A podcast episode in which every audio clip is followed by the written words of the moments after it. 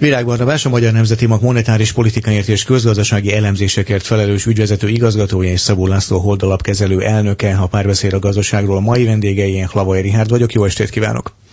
Jó estét kívánok! Köszönöm. Jó estét! Köszönöm szépen, hogy elfogadták a meghívásunkat. Mai témánk a világgazdaság túlfűtöttsége, a munkaerőpiac. Nézzünk néhány gondolatot kiindulási alapként. A 2008-as válság után a világ nagy jegybankjai elképesztő mennyiségű frissen nyomtatott pénzzel árasztották el a világgazdaságot. Egyes szakértők szerint ezzel jelentős mértékben hozzájárultak a válságból való kilábaláshoz. Mások úgy vélik, az eszközvásárlások által előidézett likviditásbőség elsősorban a vagyoni különbségek növekedését, illetve eszközárbuborékok kialakulását eredményezte. A világgazdaságban éveken keresztül uralkodó extrém alacsony kamatkörnyezet és páratlan likviditásbőség a kötvényárfolyamokat is az egekbe repítette. Az állampapírpiaci hozamok sok országban történelmi mélypontra zuhantak. Most azonban egyre több jel utal arra, hogy tartós emelkedésnek indulhatnak. Az éles váltásban az Európai Központi Banknak van a legnagyobb szerepe, hiszen minden jel arra utal, hogy legkésőbb évvégéig teljesen kivezetheti eszközvásárlási programját, írja a portfólió. Ez alapján, ha kitart az eurozónás gazdaság kirobbanó formája, a vártnál is korábban elzárhatják a csapot az LKB-s jegybankárok. És akkor folytassuk az elemzéssel. Mire volt jó a lazítás, vagy mire jó a lazítás ma még, Szabó László? Kicsit ironikusan azt tudom mondani, hogy majd át lehet egy kicsit írni a közgazdasági könyveket. Ugyanis nagyon sok olyan tapasztalattal lettünk gazdagabbak, főleg a jegybanki, a világ nagy jegybankjainak ezt az eszközvásárlási és kamatcsökkentési akciói követően, amire szerintem nagyon-nagyon kevesen gondoltak volna 10 évvel ezelőtt. Szinte elképesztő dolgok sültek ki ebből, ami szerintem nagyon sok közgazdás, sőt jegybankárt is meglepett. Például mi a legfontosabb ön szerint? Mit emelnek ki ezek közül? Hát én nem nagyon gondoltam volna azt, hogy ez a több $1000 milliárd többletlikviditás, amiről itt a beharangozóban is szó volt, amennyi jegybankpénzt bepumpáltak a gazdaságba, elsősorban az amerikai, az európai és a japán jegybankok, azok hosszú évekig nem tudnak inflációt okozni. Erről már a múltkori adásból szó volt. Szerintem ez egy nagyon-nagyon nagy meglepetés volt. Szintén arról lehet vitatkozni, hogy milyen intenzív volt a reálgazdaságra hatása. Ma azt gondolom, legalábbis én személy szerint, hogy a reálgazdaságra jóval-jóval kisebb hatása volt, mint azt eredetileg sokan gondolták. És természetesen kevés ember vitatta volna, hogy az eszközárakra, tehát a tőzsdékre, ingatlanokra, kötvényekre gyakorolt hatása ellenben teljesen egyértelmű volt. Ma, hogyha össze szeretném foglalni, hogy én hogy látom ezt az egész akciót, akkor azt mondanám, hogy ez egy olyan gyógykezelés volt, ami a betegséget csak kismértékben gyógyította, de elképesztően durva mellékhatásokkal járt. Virág Barnabás? Én azt gondolom, hogy egyetérthetünk azzal, ami a rövid felkonferálásban elhangzott, tehát egyre közelebb vagyunk az igazság pillanatához, ugye a tekintetben, hogy megítéljük azokat a nagy jegybanki programokat, amelyet egyébként a világ nagy jegybanki tanulságot követően folytattak. Ha az eredményeit nézzük, akkor egészen bizonyos az, hogy a pénzügyi válságot, tehát kitörését követően ezt a nagyon mély, akut bizalomhiányos időszakot azt sikerült elhárítani a nagy jegybankoknak, ugye azzal, hogy rengeteg új likviditást pumpáltak a világgazdaságba. Ugyanakkor közben az is látszik, hogy egészen paradox helyzet állt elő a világ pénz- és tőkepiacain, tehát ugye korábban a befektetők körébe hosszú éveken keresztül tartotta magát az a szlogán, hogy a rossz hír is jó hír, ami ugye gyakorlatilag ahhoz kapcsolódott, hogy amikor kijött egy-egy rossz hír a világgazdaságra, akkor mindenki biztos volt benne, hogy akkor most jönnek a jegybankok, és tovább tolják ezt a pénzpumpát, ami viszont az eszközárakat majd szépen emeli. És ilyen szempontból paradox a helyzet, hogy most, amikor azt mondjuk, hogy na, végre tényleg elindult valami a világgazdaságban, van növekedés Amerikában, van növekedés most már Európában is, ugye elég markáns, robosztus növekedés van az ázsiai gazdaságokban.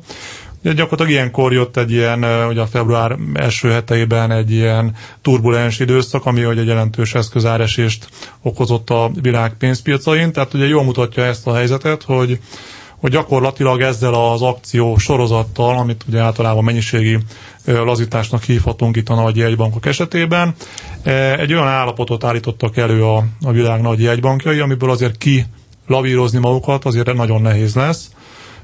Szerintem ez az időszak áll most előttünk, és ugye a Laci azzal kezdte, hogy hát minden bizonnyal újra lehet írni a monetáris politikával foglalkozó tankönyveket, ezzel egyetértek én is.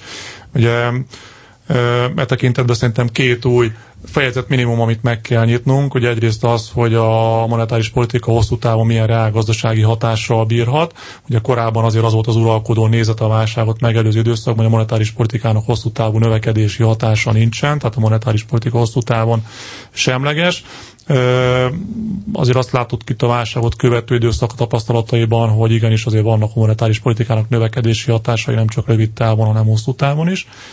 A másik ilyen fejezet pedig alapvetően pontosan ez az úgynevezett nem hagyományos lazító programoknak a szerkezetéhez kapcsolódhat, azt gondolom, hiszen ugye említettük a világ nagy jegybankjait, akik ugye jellemzően a jegybanki mérlegeknek a óriásira duzzasztásával avatkoztak be a gazdaság működésébe. Ugye a kérdés az, hogy ez mennyire lesz fenntartható hosszú távon, és mennyire sikerül ebből a folyamatból kilépni. Ugye példaként ugye lehet említeni a Magyar Nemzeti Banknak a tapasztalatait, ahol viszont ugye úgy következett be a monetáris lazítás, hogy közben a jegybank mérlegnek a nagysága az folyamatosan süllyedt, és sokkal inkább célzott eszközökkel, tehát egy-egy részpiacra beavatkozva próbálta a reálgazdaságot élénkíteni a Magyar Nemzeti Bank. Ugye a mi számításaink azt mutatják, hogy reálgazdasági szempontból, tehát a GDP növekedésére gyakorolt hatások tekintetében ez a megoldás, ez erősebb reálgazdasági impulzust tudott adni a növekedésnek. Ugye az elmúlt 4-5 éves időszakban azért éves átlagban 1,5% tudott hozzátenni a magyar GDP bővüléshez. Lesznek hosszú távú hatások a reálgazdaságban, Szabó László? 1000%. Persze. Tehát ez a nagyon-nagyon laza monetáris politika, az alacsony kamatok, a mínusz kamatok, azok már lassan egy évtizede tartanak. Egy évtizednyi speciális gazdasági állapot teljesen átalakítja az embereknek a gondolkodását. Nagyon sok fiatal közgazdász ebbe szocializálódott, nem is élt még olyan időszakban, amikor más lett volna, és a gazdasági szereplők sok esetben a jövőre vonatkozó elképzeléseiket a közelmúlt tapasztalataiból alapozzák meg, és ezért azt gondolom, hogy ennek fantasztikusan érdekes és hosszú távú hatásai lesznek ennek a 10 esztendőnek, ami így mögöttünk volt. Fel lehet azt mérni, hogy mi lesz a legfontosabb hatás? Mi az, ami egészen biztos, hogy másként fog, mert hogy csak úgy tud majd működni a következő évtizedekben? Szabó László. Én annyira komplexnek látom ezt a dolgot, hogy nem szívesen válaszolok erre a kérdésre, magam sem tudom. De biztos vagyok benne, hogy nagyon-nagyon komoly változásokat fog indukálni. Ugye több ponton is az elmúlt hónapokban felmerült különböző lufiknak a lehetősége. Magyarország most már ingatlan lufiról is néhányan beszélnek, hogy az ingatlan árak elszabadulása miatt. Látszik az, hogy a világgazdaságban, vagy akár a magyar gazdaságban hány helyen alakultak, vagy alakulhatnak ki ilyen anomáliák, Szabó László? Hát én most a magyar piacról nem szívesen beszélnék, de globálisan szoktuk mi azt mondani, hogy minden lufi van. Tehát, de ez racionális, tehát ez nem egy teljesen őrült, megalapozatlan lufi, hanem amikor közel egy évtizedig negatív kamatok vannak mondjuk az eurózónában, akkor az emberek a különböző eszközökből befolyó pénzeiket ahhoz hasonlítják, hogy mennyi pénzt kapnak egyébként a bankba, vagy egy rövid lejárátú állampapír befektetésével.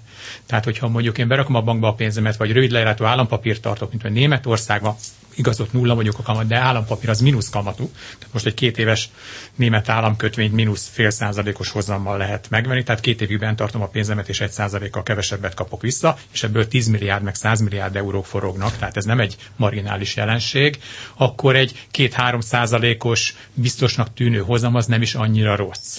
Tehát ha ki tudom adni a lakásomat mondjuk 1000 euróért, akkor nagyon nem mindegy, hogy mennyi a kamat. Egy 10%-os kamatkörnyezetben szélsőségesen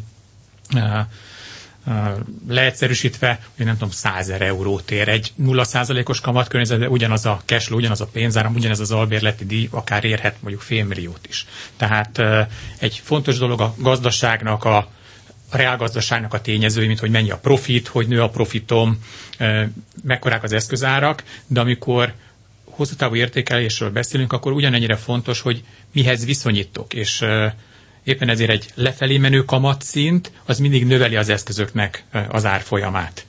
Egy emelkedő kamatszint ellenben negatív hatással van az eszközárakra.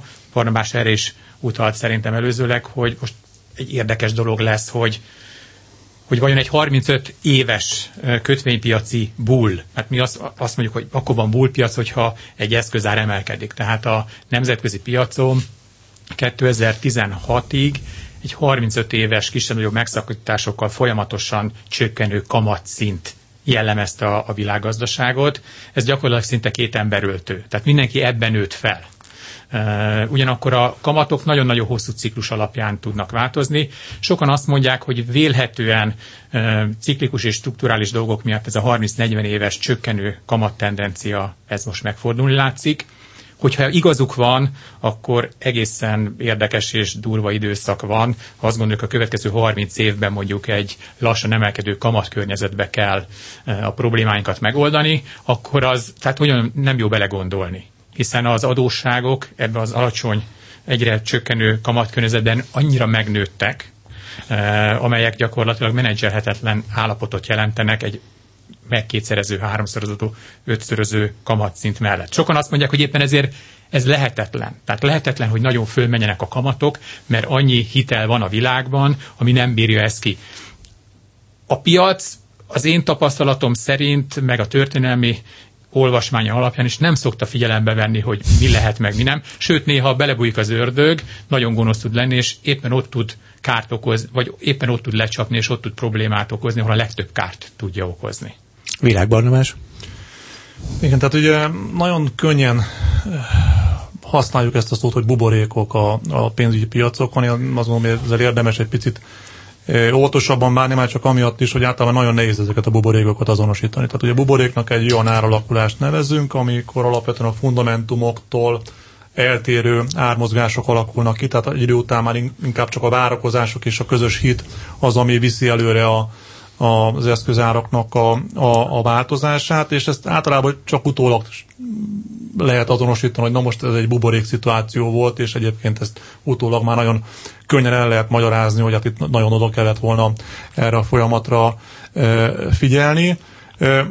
Hogyha a világ pénzpiacait nézzük, akkor azért azt láthatjuk, hogyha ilyen hüvelykúj szabályokat próbálunk mondani, akkor ugye miközben a GDP ráták mondjuk a válság előtti szinthez képest mondjuk olyan 20-30%-kal vannak magasabb értéken a kedvező növekedés mutató gazdaságokban, vagy mondjuk 15 és 30% között, ugye közben a nagy tőzsdéknek az árfolyamai azok mondjuk 100%-kal haladják már meg a válság előtti időszak értékeit, tehát ebből is látszik azért az, hogy annak a jelentős többletlikviditásnak, amit a jegybankok pumpáltak a rendszerbe, azért annak komoly következményei vannak. És hogyha azt keressük, hogy egyébként mi lesz a hosszú távon az új normalizálódó monetáris politika, és ugye sokszor használjuk ezt a fogalmat is, hogy ugye az mit jelent mondjuk meg kamatszintben, jegybanki mérlegben. Itt én ezzel kapcsolatban mindig arra szeretném felhívni a figyelmet, hogy szerintem komoly strukturális változások zajlanak a világban, aminek a hatásait még nem értjük, azt gondolom, teljesen pontosan. Legalább hármat érdemes ide tenni az asztalra. Az egyik a demográfia kérdéskör, ugye ezzel most már minden ország szembesül. A második ugye a technológiai változásoknak a hatása, és ugye a harmadik pedig a magas államadósságok. Most, hogyha csak ilyen benchmarkként próbálunk egy olyan országot mondani, akik legalább már szembesült ezen három problémának valamelyikével vagy többel együtt is, akkor nekem legelőször Japán jut mindig az eszembe, ahol ugye az államadósság az nagyon magas, a demográfiai mutatók már sokkal korábban elkezdtek romlani, és ott valóban azt látjuk, hogy ott a jegybanki működés az azt jelenti, hogy egy tartósan alacsony kamatkörnyezet, és hát egy elég masszív jegybanki mérleg. Tehát ilyen szempontból én azt gondolom itt a nagy jegybankok esetében, hogy az ilyen hosszabb távú normalizálódás az azt fogja jelenteni, hogy igazából a kamat környezet tekintetében nincs akkora fölfelé irányuló mozgástér, mint amit sokan talán most belegondolnak a folyamatokban, miközben valószínűleg a jegybanki mérlegek azok pedig tartósan magasabbak lesznek annál, mint amit a válság előtti időszakban láttunk.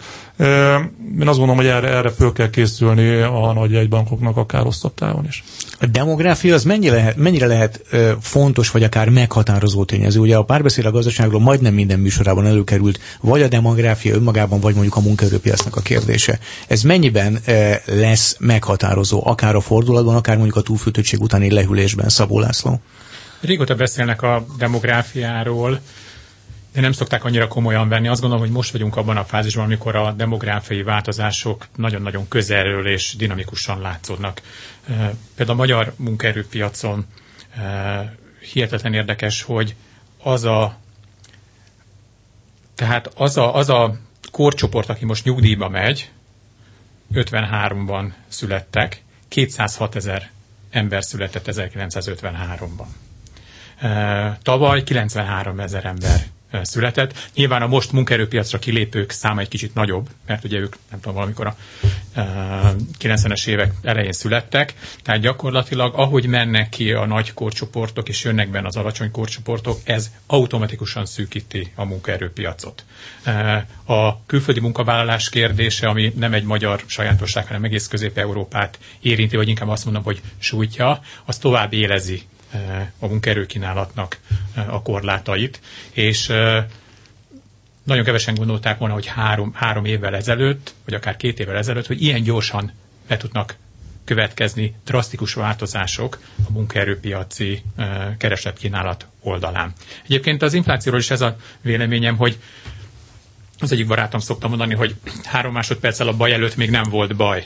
Tehát, hogy mindenki azt gondolja, hogy ezek a dolgok ilyen lassan alakulnak ki. Tehát nekünk volt egy rendezvényünk, ahol az ügyfelénkkel beszélgettünk, és 2006 májusában kérdeztük meg őket, hogy mit gondolnak arról, hozzáteszem vállalatvezetőkről van szó, hogy mit gondolnak arról, hogy a következő 3 évben mennyivel kell növelni a munkabéreket, és az volt az átlagos válasz, hogy olyan 3-5%-kal. Ezt a választ jelölték meg a legtöbben.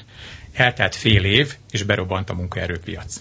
Tehát én nekem, és mert ritkán vitatkozunk a Barnabással, mert sok esetben egyetértünk. Szerintem ez, amiben biztos, hogy nem értünk egyet. Tehát én azt gondolom, hogy az inflációnak nagyon-nagyon erős tartalékai vannak, és ezek előbb-utóbb ki fognak jönni, miközben azt gondolom, Barnabás nem nagyon lát a következő 1-2 évben inflációs veszélyt. Nem? Virág Barnabás, Nemzeti Bank.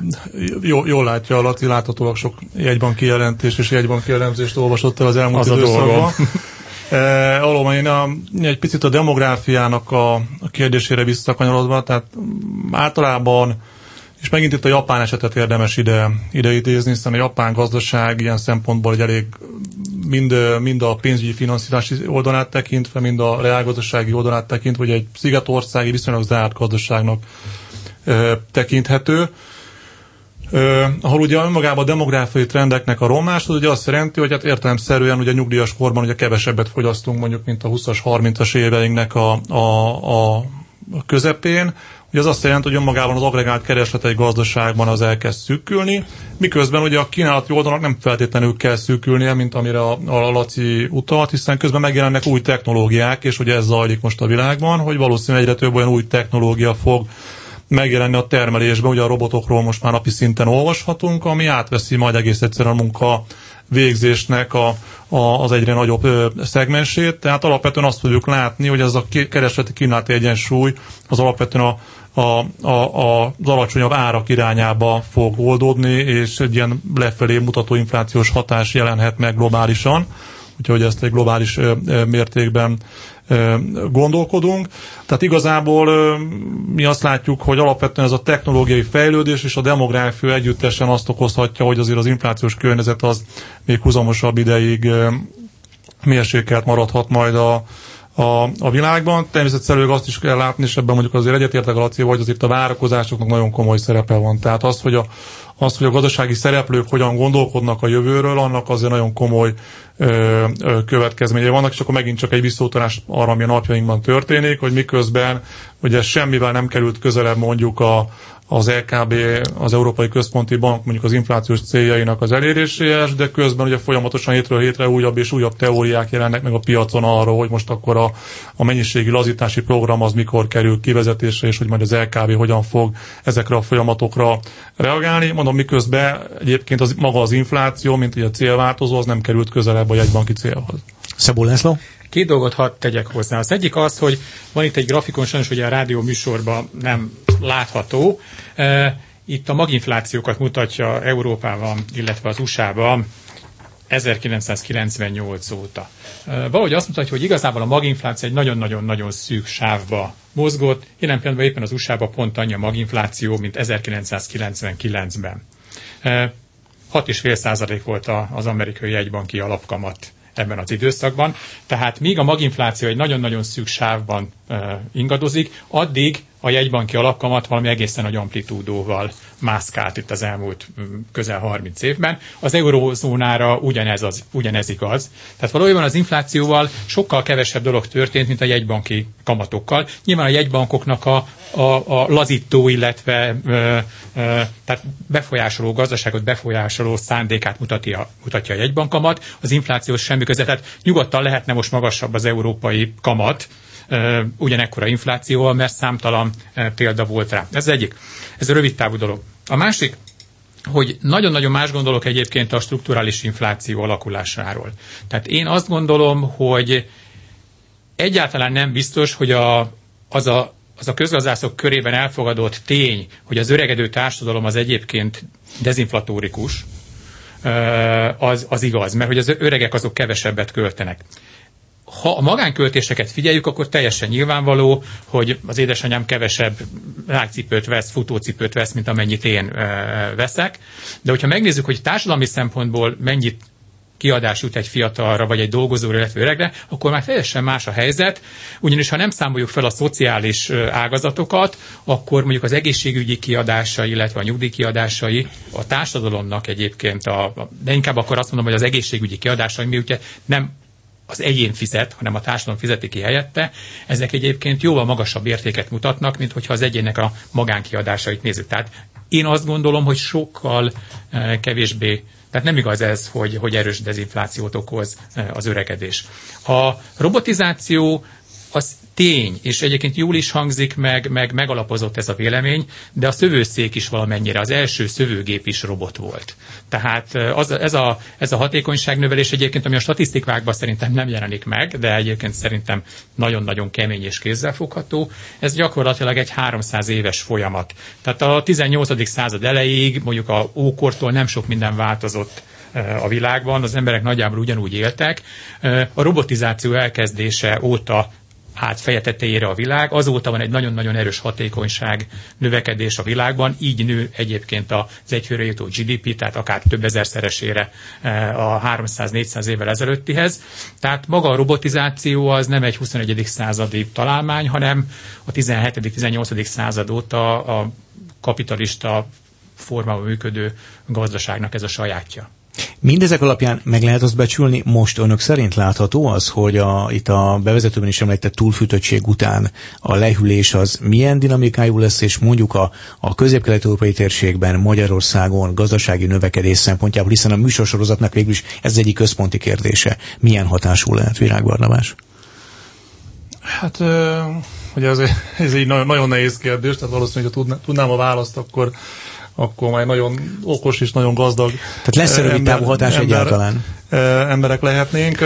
Én azt gondolom, hogy ez önmagában a piac működésének a velejárója a világban, hogy azért azt láttuk az elmúlt időszakban, hogy 10-12 évent azért mindig van egy ilyen újraárazása, úgymond a várakozásoknak, meg az aktuális helyzetnek. Tehát ilyen szempontból szerintem föl kell arra készülni, hogy ez a nagyon kedvező pénzpiaci időszak, ami mögöttünk volt az elmúlt 8-9 évben, ez nem fog a végtelenségig tartani, tehát föl kell arra készülni, hogy itt lesznek igenis turbulenciák.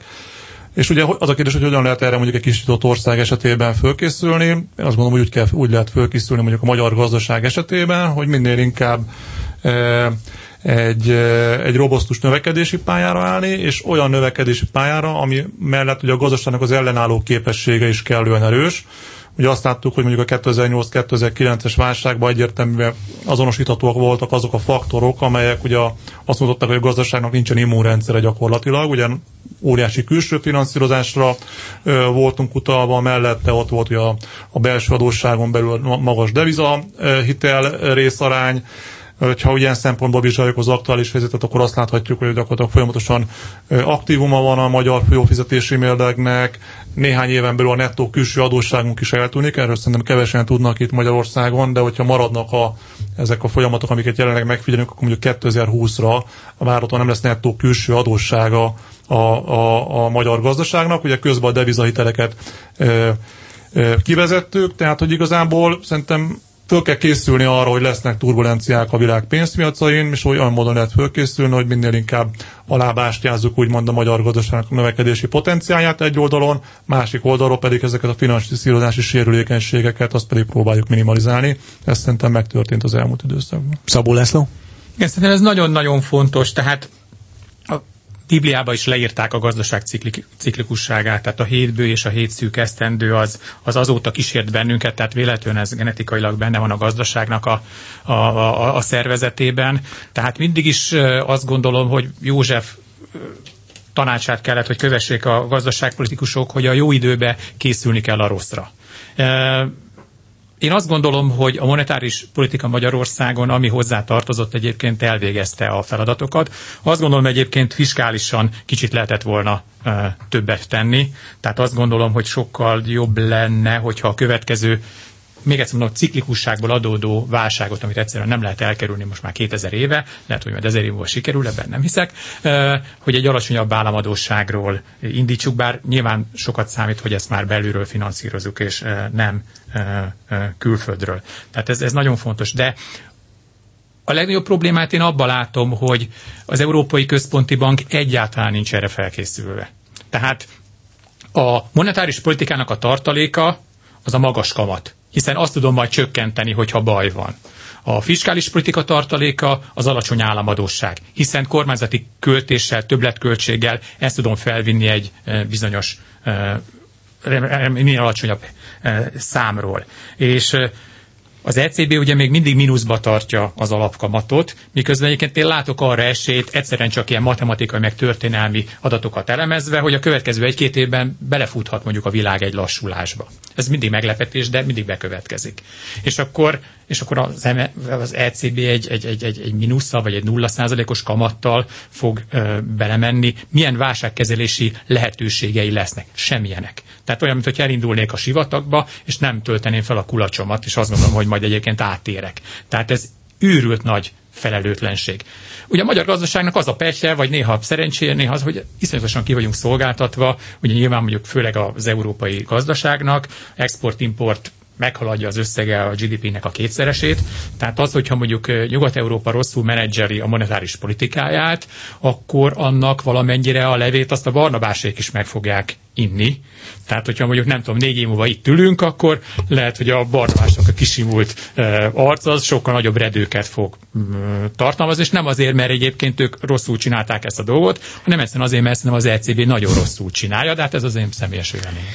Szabó László, Holdalapkezelő elnöke, és Virág Barnabás, a Magyar Nemzeti Bank monetáris politikáért és közgazdasági elemzéseket felelős ügyvezető igazgatója volt a Párbeszéd a gazdaságról mai műsorának a vendége, és akkor legközelebb 4 év múlva biztosan erre a témára visszatérünk. A mai adáshoz is készültek infografikám, amelyek az alablogon elérhetők, az Inforádió YouTube csatornáján, illetve az infostart.hu-n ezt a műsort visszanézhetik, visszahallgathatják.